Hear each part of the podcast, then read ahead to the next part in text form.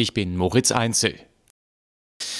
Im Abhörskandal bei der Bundeswehr hat CSU-Landesgruppenchef Dobrindt einen Untersuchungsausschuss ins Spiel gebracht. Es sei befremdlich, dass sicherheitsrelevante Gespräche offensichtlich von den Russen mitgehört werden, sagte Dobrindt dem Spiegel.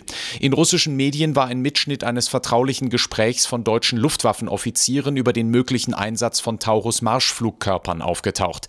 Das Bundesverteidigungsministerium bestätigte, dass es einen Abhörfall gab. Der ukrainische Präsident Zelensky hat einen neuen Hilferuf an den Westen geschickt, um mehr Waffen und Luftabwehrsysteme zu erhalten. Hintergrund ist ein russischer Drohnenangriff in Odessa, bei dem auch zwei Kinder getötet wurden. Es sei unverständlich, dass Menschen sterben, während sich die westlichen Partner in politischen Diskussionen verlieren, erklärte Zelensky auf der Plattform X. Die europäischen Sozialdemokraten haben den Luxemburger Nikolaus Schmidt zum Spitzenkandidaten für die Europawahl Anfang Juni bestimmt. Die Delegierten eines Parteikongresses in Rom wählten den EU-Arbeitskommissar mit großer Mehrheit. Einen Gegenkandidaten hatte er nicht.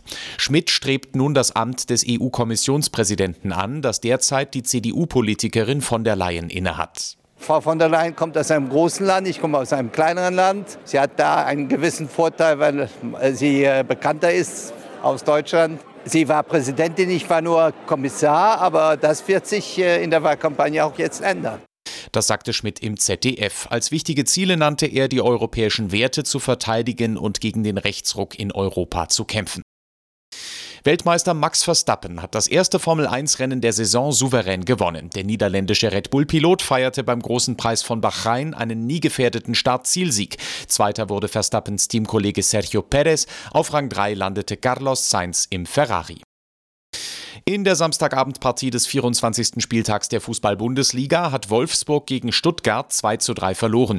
Zuvor waren die Treffer in der Partie Darmstadt gegen Augsburg deutlich einseitiger verteilt. Der FCA feierte einen 6 zu 0 Kantersieg beim Tabellenschlusslicht. Der Augsburger Ermedin Demirovic bei Sky unglaublich, was heute passiert ist. Äh, wir als Spieler konnten es, glaube ich, gar nicht glauben, nach so kurzer Zeit so viele Tore zu machen. Meine Stimme ist weg. Zu viel gejubelt mit den Fans. Ja, heute war es unglaublich. Äh, ich weiß gar nicht, was ich dazu sagen soll. Einfach ein unfassbares Spiel.